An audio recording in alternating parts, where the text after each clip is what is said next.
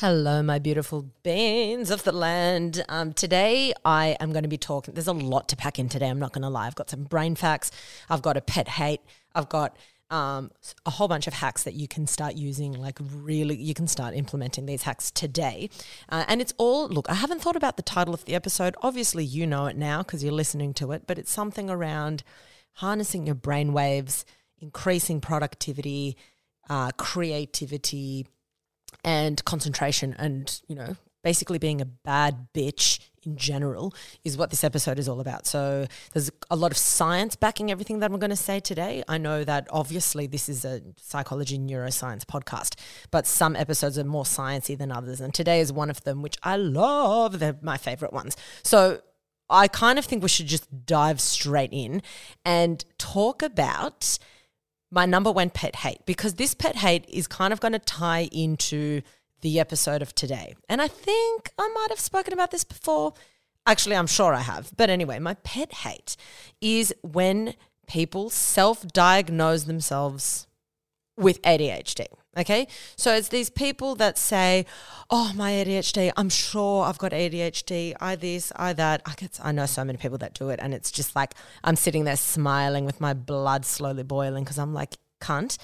You can't stand there and be successful, like just chilling, succeeding at your nine to five job, have normal social circles, and use your quote unquote ADHD as an excuse as to why your attention drifts on the things that you just don't care enough about. That isn't ADHD. And by saying that that's ADHD, when you don't want to pay attention to the things you just don't like, or when someone's talking about something that you don't give a fuck about, so you keep changing the, the topic, and then when people pull you up and, oh, sorry, I've got ADHD. No, cunt, you don't. You are patronizing people that do have ADHD. And what actually is happening instead of ADHD, because people have it, and that's a real thing. And I've got a podcast all about that. And it's a lot more intense than people who cl- falsely claim they have it realize. Okay.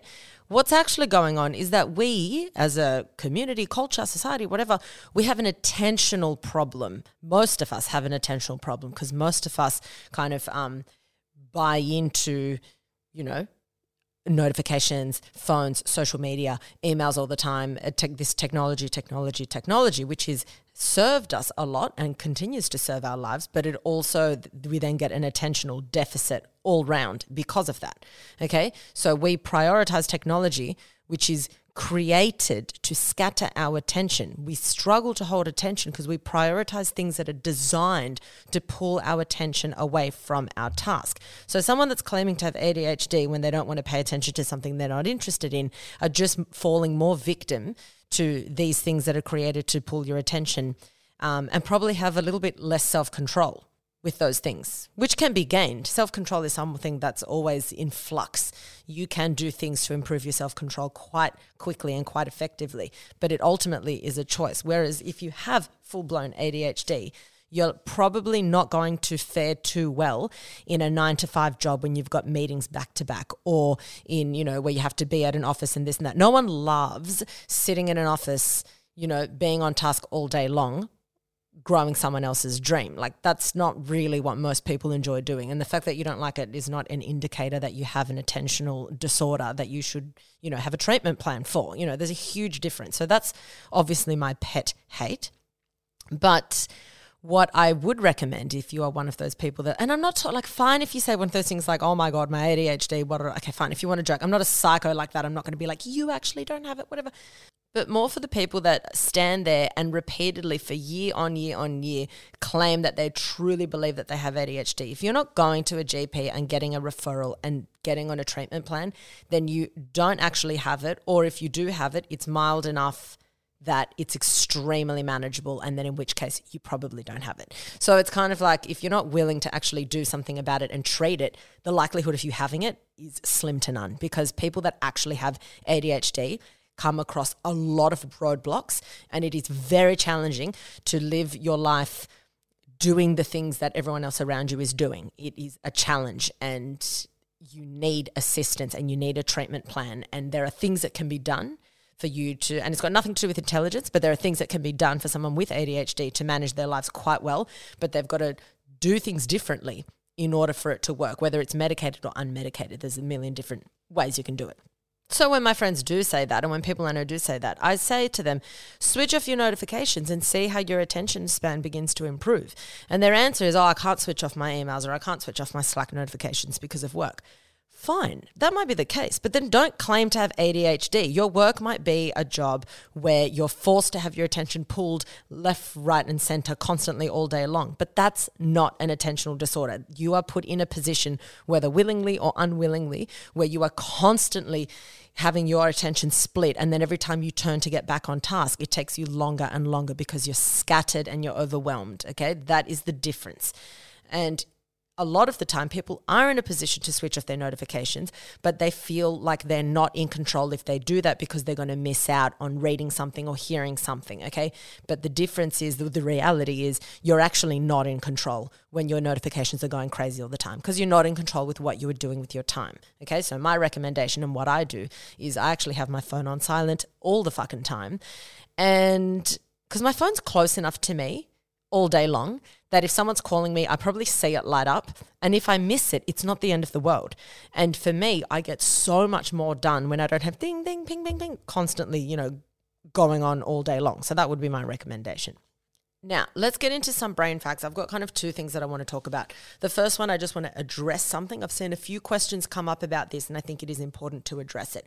I've spoken about aspirin and the effects of aspirin and how like the the mechanism of action of aspirin. And I've had people ask me uh, like I, I did this a couple I wish I could refer the episode back. I didn't write it down, but it's maybe like 4 or 5 episodes ago. And I've had some people say, "Oh, I'm really worried now because I take aspirin every single day, you know, as a blood thinner, or my child takes aspirin." Or I've had a few people say, "Oh, my parents take aspirin all the time because they've got, you know, risk of heart attack, high heart attack risk, etc." The beauty of taking aspirin when you need to take it is that you're likely on quite a small dose. If you're taking aspirin every single day, you're probably on like a baby dose of like a quarter aspirin or half an aspirin tablet, okay? Aspirin takes around seven to 10 days to clear your system because, like I've spoken about before, it bonds covalently, which means it's an unbreakable bond. And the only way to then knock aspirin off, you can't actually knock aspirin off the cell. Um, that cell has to turn over altogether. And so a, the platelet in this scenario where aspirin, you know, has bound to, that turns over every 10 days. But the beauty of that is that every couple of days you're getting new platelets come through the whole time. You're not like when it binds to all these platelets, you've bound to some platelets that are brand new, some that are three days old, some that are 10 days old. So it's constantly in this regeneration phase, constantly. If you have to take aspirin for a medical reason, I wouldn't worry about these effects of aspirin because you're getting them bonding the necessary amount and that way it's helping other areas of your body perform better. I wouldn't recommend you take aspirin for the for the very far-fetched risk that you may have a heart attack one day. If you don't have heart attack risk, if you don't have a heart condition or if you don't have, you know, if you don't need to thin your blood, I wouldn't recommend you take it just willy-nilly. That's pointless. But if you have a reason to take it, then it is a benefit. You've always got to weigh up risk to reward ratio when it comes to medication and the amount of medication. So I would not worry if you have been prescribed a small amount of aspirin to take every single day, that does get flushed out of your system, and often you only need a tiny amount for those um, platelets not to bind together to keep your blood thin enough. And this is also one of the reasons why, if you're going in for surgery, um, you'll be told if you take daily aspirin, you'll be told not to take it about a week prior, and that's just because of like the blood thinning, whatever. And the reason why they say a week prior is because that's roughly how long it takes for all those cells to turn over and for the aspirin to completely be eliminated from your body. Anyway, so that's that. Next brain fact I want to be talking about, and this is what I'm really excited to get into, is brain waves. We're going to break down each brain wave. There's five categories. You're going to understand what they're useful for, what happens when you have too much of it or too little of the activity in that like wave band, um, and how to increase certain, like in particular, your alpha brain waves and what that does for you and how that literally transforms how you're like how you are productive, how you focus, all of the above. So it's going to be intense. We're going to pack a lot in. Let's get into it. All right, so brain waves. Brainwaves, pretty much, firstly, what are they? They're electrical impulses in the brain, and brainwaves are produced when these electrical impulses are synchronized throughout neurons and synapses. So there's fast and slow frequencies, and they're going to kind of determine the level of activity and how that plays out in your behavior, in what you're doing, and what actually goes down in the brain while these different layers of activity are happening. They also do happen across different regions of the brain. So you might have more activity, for example, in the frontal lobes or less activity, etc. And additionally to all of that, I'm going to break down the five different categories. But additionally to all of that, there are studies that have shown. I actually did a, like a really big piece at uni in my masters for this, but it's looking for this well, well that this correlation exists between anomalies or kind of like abnormalities basically with brain waves and how high or low they are in the amounts when compared to like a controlled population group with children who then go on to develop autism spectrum disorder. So it's kind of like you're seeing almost like a precursor when the child could be just months old of these abnormal brain waves and then those ch- children who show no other signs in their behavior at that point then go on not all of them but a big percentage of them then go on to develop autism spectrum disorder and other attentional disorders as well and also learning disabilities and depression and all of that. So there is a very strong link between brain waves and abnormalities within your brain waves and what that represents. All brain waves are crucial. We do need them all. So it's not good to be like, I always want to be in this alpha state. Fuck no, because then you would get, like, it just wouldn't happen. Okay. There's so much that you wouldn't get done and so much that the brain wouldn't be able to do. So they're all important, but it's all about knowing when to what each one represents and when to harness certain things like meditation is great to increase the time that you spend in these alpha wavelengths and I'll explain that in a second. So, what I want to do now is I want to break down the different waves. So, the first one is delta. Well, I'm counting them. It's from like the bottom up if you want to talk about activity or whatever, but I'm starting with delta. So, delta is between one to three hertz. It's the slowest and really high amplitude wave. So, really slow. Imagine if you're looking at waves as the peak and valley being really big, okay, but it goes quite slowly. Um, that's if you're thinking about a visual representation. So this happens when we're asleep, and if it's suppressed, the brain is unable to rejuvenate itself and the rest of the body. So if you're not getting if you're not getting into that delta brain wave frequency when you're sleeping, then you're going to feel really unrested. It's going to affect your healing. You're not going to be able to heal properly. And it's really going to affect your immune system as well. So that's delta when you're kind of like in a deep sleep. Crucial, super important. Then we've got theta. That's four to seven hertz, so it's vibrating at a higher higher hertz. Um, the waves are still big in size, but it's faster, and that's kind of that twilight state when you're kind of drifting into sleep and may or may not be awake. So it's super relaxed, and not much is happening on a conscious activity level. Um, then on then after that you've got alpha, and that ranges between eight to twelve hertz, and this is slower and large. The waves are large and it goes slower, and it's associated with relaxation, but also you are ready to act and ready to respond when necessary. So you're very you're awake, you're alert, but you're very relaxed. So this state is also increased when you meditate or when you do breath work. Um, just take some focused deep breaths to kind of get centered. If alpha waves are way too high, which is not really common in general, it leads to inability to focus and being overly relaxed and daydreaming and all of that. If it's blocked, then you're going to get insomnia, stress, and anxiety. So I'm going to talk about how to increase your alpha in a little bit. Then we've got beta, that's 13 to 38 hertz, and these are small and fast waves, and it's what we're in most of the time during our daily activity. So, when you're doing cognitive tasks, racing around all day, it's a state of conscious activity. And if you have too much of this beta activity, then it leads to high arousal, anxiety, and a difficulty to relax. Then we've got gamma, which is 39 to 42 hertz, and these are small and the fastest and most subtle waves. And gamma is actually quite difficult to observe and to study because they're harder to detect when you're trying to observe them um, when you've got like those EEG caps on someone and you're trying to observe, you know, the, the activity, uh, because there's a lot of contamination with a person moving and like involuntary muscle movements that actually contaminate the vibration. So it's it is hard to view when you're studying it, but it's involved in memory and long term memory processing and like all the other brain waves, they are absolutely necessary. But again, too much of it is going to lead to high arousal, anxiety, stress. And if you have too little of these gamma waves, it can lead to learning disabilities, ADHD, and depression. So, optimum levels of gamma are going to help with focus, um, binding of senses, and also perception as well.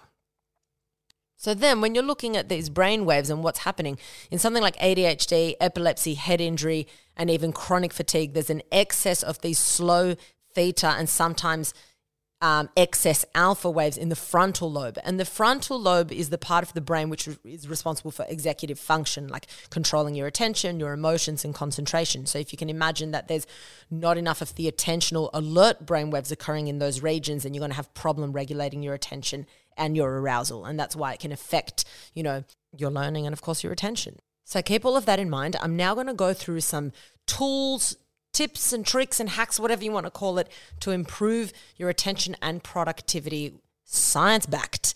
Let's get into it. Number one, one of the best ways to improve your attention and your productivity is to declutter your space. This is huge. And I think that people don't understand the actual science behind it either, or the neuroscience behind it, I should say. Physical clutter and knowledge of physical clutter, like awareness of mess, actually pulls your attention away from what you are trying to focus on. There's been studies done on this. It is like a fog in your brain. Our brains love order. We are primed to love order. We love it when things look neat. Some people more so than others. Some people love it so much to the extent that they get a physical or a visceral reaction when they see things that are out of order. Like imagine that you've got rainbow pencils that are all lined up in a perfect rainbow and then two of them have been switched. That actually makes them feel like so like um, anxious or um, unnerved just seeing something like that.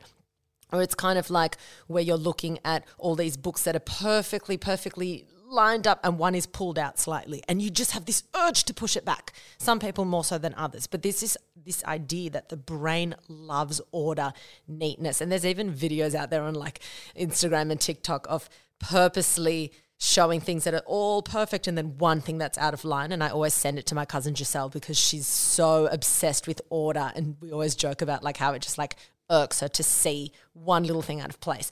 So um but that's just how our brains are wired. We love that shit. So when you know, or when, say, you're at your desk and there's shit all over your desk, that's actually pulling your attention away. It's at a very subconscious level, some people very consciously, but for everyone else, at, a, at some level, your brain's saying, there's disorder here and I need to sort this shit out. And this is actually pulling my focus away from this. If your house is a pigsty and you've had to rush off to work, that is in the back of your mind. It is pulling your attention. So, one of the best ways to have a calm, clear mind is to have a clear and tidy space. Tidy space, tidy mind. And if you haven't noticed this, it could be due, due, to the fact that you're normally quite a messy person, or you just have a lot of possessions everywhere, like a borderline hoarder, and you've just not experienced the benefits of minimal clutter or the benefits of having no mess on your levels of productivity. So you might not have a gauge, something to compare it to. But if you are someone that is used to something really neat and tidy and everything put away, then you're going to you will know what I'm talking about and you really know the difference when you have that contrast and how much it actually does affect your mental space as well. And there are all these studies that show that it actually drains your cognitive resources by pulling your focus and attention away. And the same thing goes for when, like I said, just knowing that something needs to be tidied up. It doesn't even have to be in front of you for it to pull your cognitive um, attention away. So give your brain what it wants. Just fucking give into your fucking brain. Tidy your space, tidy it up, streamline, give shit away, throw shit out that needs to be thrown out. Don't keep anything that you're not using. Don't keep double ups of something. Don't do it. You'll will transform your life. I would even say I, I try and dedicate one day every month or two months to do a deep clean of my possessions or clothes, and I give it away, um, or you know get rid of stuff that I, I'm not using anymore and it's not serving me. Number two, here's a really short and sweet one, but there's actually been studies done on this chewing gum. Chewing gum is a really good way that if you're lagging in productivity and you're just like, grab a piece of nice and minty freshness, chuck it in your mouth, chew, chew, chew, chew, chew. That's going to awaken your senses. You're going to be more alert because there's more things occurring within your body that's pleasant. You know, it's not like it's an unpleasant thing that's drawing your focus. It's just kind of keeping you in the zone. This whole chewing and tasting feeling makes you more present and then it actually weirdly helps you pay attention. So that's one weird one that you can use. Number three, write whatever's in your head, write it on paper. This works for everything, guys. This works for when you are well, to do list number one, that's what I'm referring to, and I'm going to expand on that in a sec. So, to do lists are the best. But you know when this also really works for? When you have had a beef with someone and you just, it's, it's doing your head in because you haven't said what you wanted to say and you're angry and whatever. Writing down how you feel and everything that's on your mind is so therapeutic. And therapists make people do this all the time. But get just the simple action of taking it out of your head and putting it on paper is enough therapy that a lot of people, once they've done that, they don't even feel the need to send the letter or they don't feel the need to call the person and read what they had written. That is often enough satisfaction because they're like, oh, it's now off my chest. I've got it on the paper. And there's a reason behind that. Because when things are in the back of our mind, or when we have to remember to say something like, I wish I had said this, or when we think, fuck, I've got to, I've got to pay that bill, and then I've got to go and renew my rego, and then I've got to go do laundry and blah blah blah blah blah. There's two there's two things that are going on here. Number one, you're stressed that you're not going to remember it. So you, you've got the panic of I've got to remember all these things as well as the fact that I've got to do it. And number two, when things are in the back of your mind or when you're trying to avoid things, you miscalculate how hard it's going to be, how long it's going to take, and how much it would actually affect your day when you shed light on something and when you write it down and when it's right there in front of you, whether it's short term, mid term, or long term, you've cut out A, the need to remember, and you've also started to put things into perspective of what your day is going to look like or what your week is going to look like. And that is very calming. It's a really good way to lower your anxiety and lower your stress levels and be able to crack it all open and be like, hey, this is what it actually looks like. This is everything that I have to do or everything that's on my mind that I wish I had said or done or whatever. It's all on paper every once in a while. I mean, always, I, I, I love doing a daily to do list. That to me is very helpful. I fucking love it. But every once in a while, sit down and do a huge life admin list. And I'm talking about create all these categories. You, you, you make as many categories, categories as you want. But we've got social, personal, health, career, work, study, home slash life admin then you put everything down from paying your car rego bill to booking in for your first psychology session to signing up for that course to cleaning the inside of your fucking like the lint in your dryer. Like I'm talking about put it all down. What you realize here is you're already going to feel lighter. You're like, I don't have to remember any of this now. It's here. Then you're also going to be able to categorize things instead of trying to do all these like all these tasks in one day. I could do one task from here, one task from there, one task from there. So I don't feel so overwhelmed in one category and I can kind of break it up. You're also going to realize that a lot of what weighs you down psychologically is the anticipation of something. So you end up experiencing that fucking task twice. You anticipating it and scared that you're going to forget it, so you keep replaying it in your head again and again. And then you have to go and fucking experience it again by doing it physically.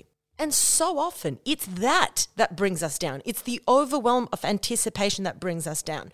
So often we underestimate how well we will do at coping with a task or coping with the unknown. We we underestimate ourselves. We think it's going to be so much worse. We think that we're going to be so much more incapable than what we actually are.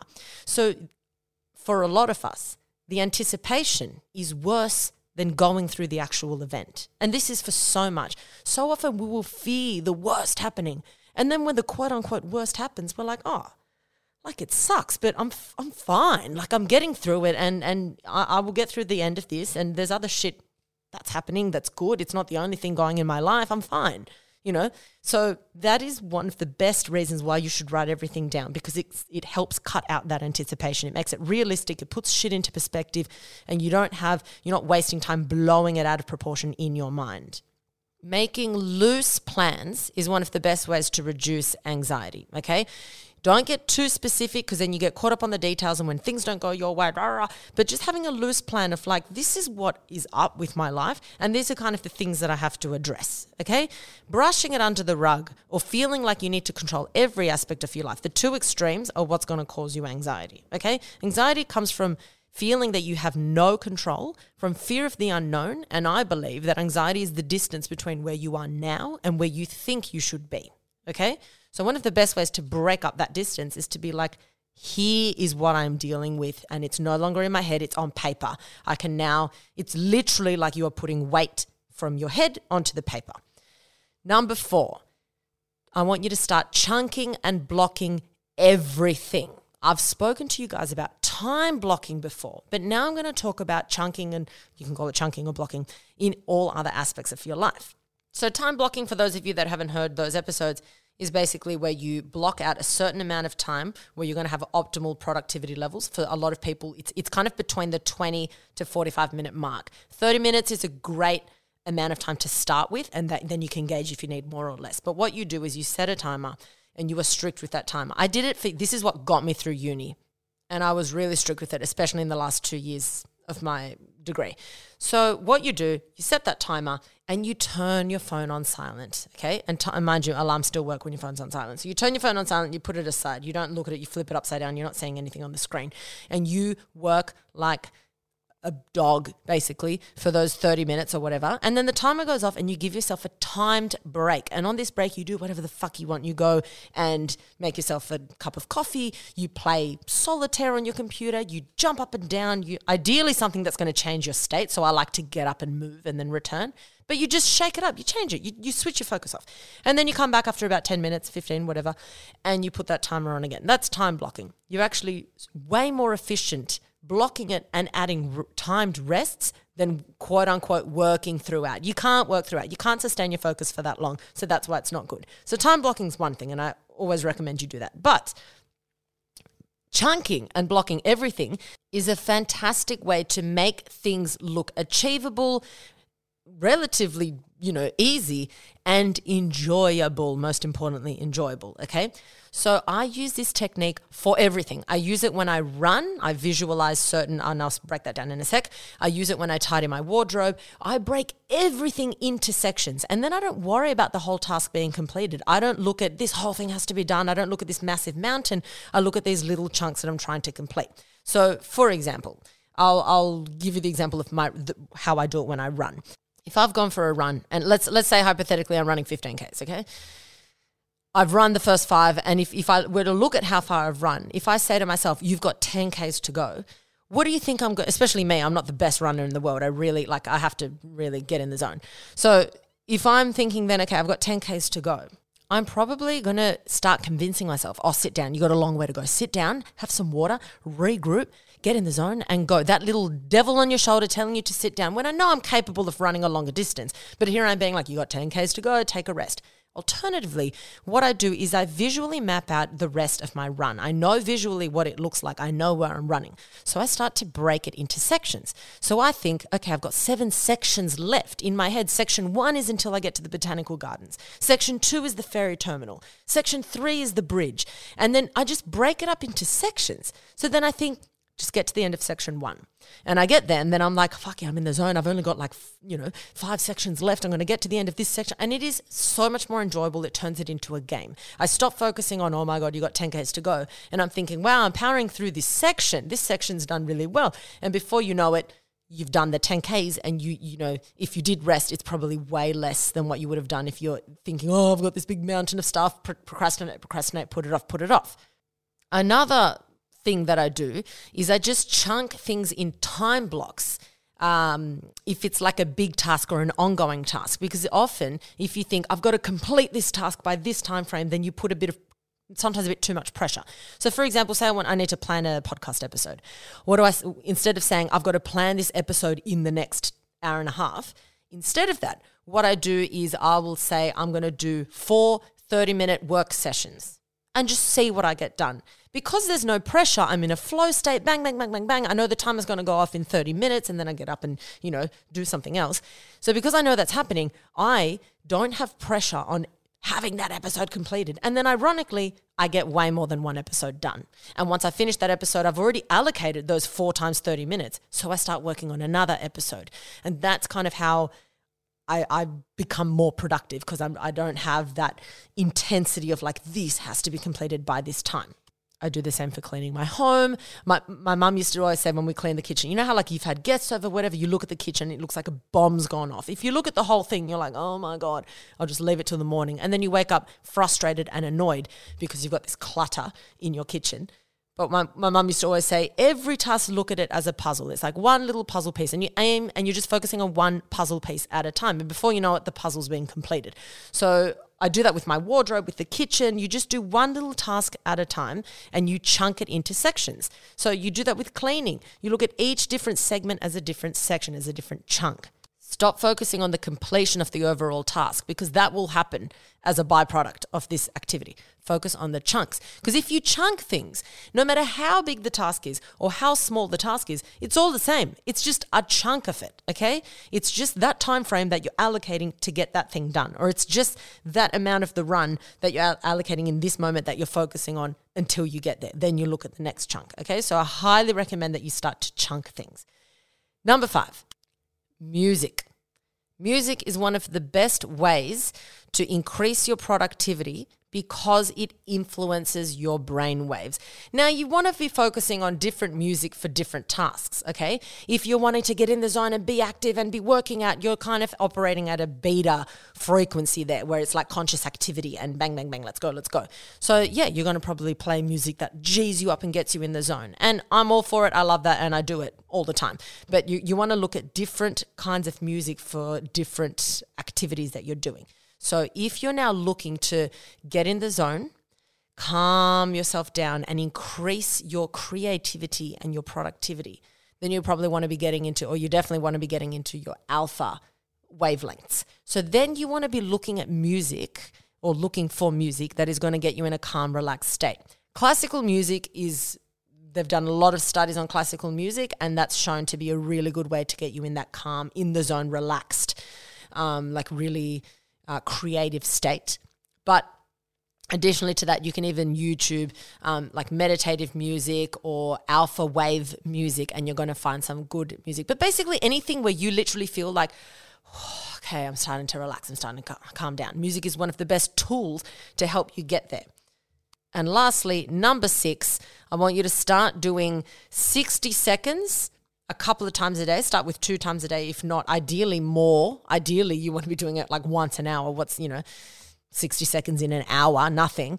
So 60 seconds of deep, mindful breathing slash meditative breathing. Okay. It's just where you drop everything, you put everything down, and you just breathe and pay attention to that breath, nice deep breaths for roughly a minute. And if you don't want to be looking at a timer, roughly 10 deep breaths. Okay. That's what you want to be doing. When you do this, you get into that alpha wavelength. You start to slow it down. You slow things down. You get into that calmer state, and your you increase relaxation, wakeful relaxation, and your creativity increases. Now, can I quickly before we end this episode, I want to get really clear on what I mean by creativity. I think a lot of people think, "Oh yeah, cool. I'm not an artist though. I don't need to be creative." But creativity, I think people mix or confuse creativity with creative people or creative types. Because when you think of, oh, they're a creative person, you instantly think artist, painter, singer, poet, etc. But creativity is crucial for everyone.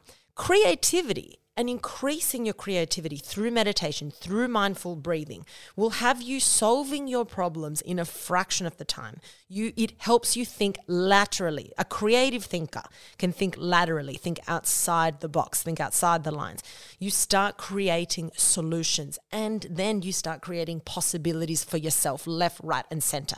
And if you're an artist, fantastic. Then it's going to help you too with artistic creativity as well. Additionally, when you increase these alpha waves, okay, creativity aside, we've all realized we all need creativity. When you've increased your alpha wavelengths through this meditative, um, mindful breathing, just for even 60 seconds, a couple of minutes at a time, even, it's going to increase your pain tolerance. That's why focusing on slowing down the breath is a really good technique when you're in pain. Just like calm down the breath, not these quick, short, sharp breaths.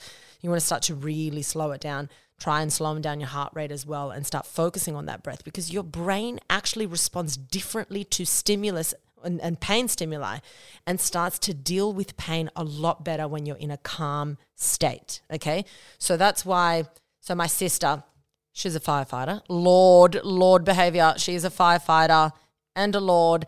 And she, one of the things that they go to all the time is like really distressed people, especially let's take car accidents, for example. People are freaking out. They're stuck in a car, they're stressed. She said the well, maybe not the most important thing because you've obviously got to get them out of the car. But one of the most important things that they have to do is make this person feel calm and make them feel that they are okay. You want to calm them down, get them down to that state. So when you look at firefighters or where you look, even on those TV shows and stuff, and you look at paramedics as well, they they've got this beautiful, calm, relaxed energy about them because that's infectious. If they were running to the scene being like, fuck, fuck, look at you, you're fucked, you're fucked, this person's probably going to go into shock in three seconds, right? It's all about getting people into a psychological state where they start to breathe a bit deeper, calm down, and start to um, and their brain starts to respond differently to what is happening around them. And that can save your life. Now, I'm talking, this is obviously fucking dramatic, but that's how the brain responds so often how we end up experiencing things in our life is due to how the brain is responding at the time. And there's a lot that you can do to influence that. Um, okay, fair enough, take away the whole scenario of being stuck in a car. But if you're around people that are really stressed and uh, around you, you might start that will rub onto rub off onto you. So remove yourself from the situation and you're going to start to feel a bit calmer. You're going to start to be able to like change the frequency at which your brain is kind of at if you're having a day where everyone around you is really stressed and they're just throwing off that energy around you, then the smallest things are going to infuriate you. Something that would to a really calm person will be like, "Oh, yep, okay, not ideal, but take that in my stride. I'm gonna I'm gonna see what I can do about this." To you, if you're really stressed, you're gonna be like, "That's it, my day's done. I'm furious. I can't action anything right now." Your anxiety goes up, your stress levels go up. All of that starts to happen. Um, so you need to pay attention to kind of your surroundings and ask yourself right now, "How am I feeling?" And this is why it's so good to throw in point number six, your deep, slow, mindful breathing, because no matter in what state you're in, deep breaths will help. Okay. And I'm not saying you've got to do a 10 minute meditation and get in the fucking zone and visualize whatever. That's great. But you don't have to do that when you're highly stressed. Sit the fuck down and take 10 deep breaths and don't like, close your eyes even. Okay. That is one of the best ways to change your state and change how you're responding to things and change how your brain responds to things as well. Guys, thank you so much for listening to today's episode. Hopefully, that was useful. Um, hopefully, you can start putting one, two, all six of these things into practice. And yeah, go YouTube some, you know, alpha music, alpha brainwave meditation, meditative music. It's so good, and you will notice the difference. You'll notice that you'll be in that calm, collected, creative state. It's beautiful. That is all for today. Thank you guys so much for tuning in. Please continue to share the podcast, spread the word about the podcast. We're trying to reach all the beans in the world, okay? That's our goal. We're reaching as many beans globally as possible um, to be part of the community. If you're not already, please jump onto the Facebook page. It is Do You Fucking Mind with Alexis Fernandez, and I will let you into that page, or the other admins will. I am planning on doing, I was going to do it this week but it's slipped away from me. So I'm going to, in the next couple of days, do a live on that Facebook page just to answer some of your questions, have a bit of a chat with you guys, and it will be the lives will be saved on that page, so you'll be able to go back and watch it um, if you miss it live. Anyway, that's all for today. Love you guys so much. Have a stunning week, a stunning week, and I will speak to you next episode. Thank you so much. As always, remember be kind to yourselves, be kind to your brains. Don't take shit from anyone, and especially especially don't take shit from yourself. Danke.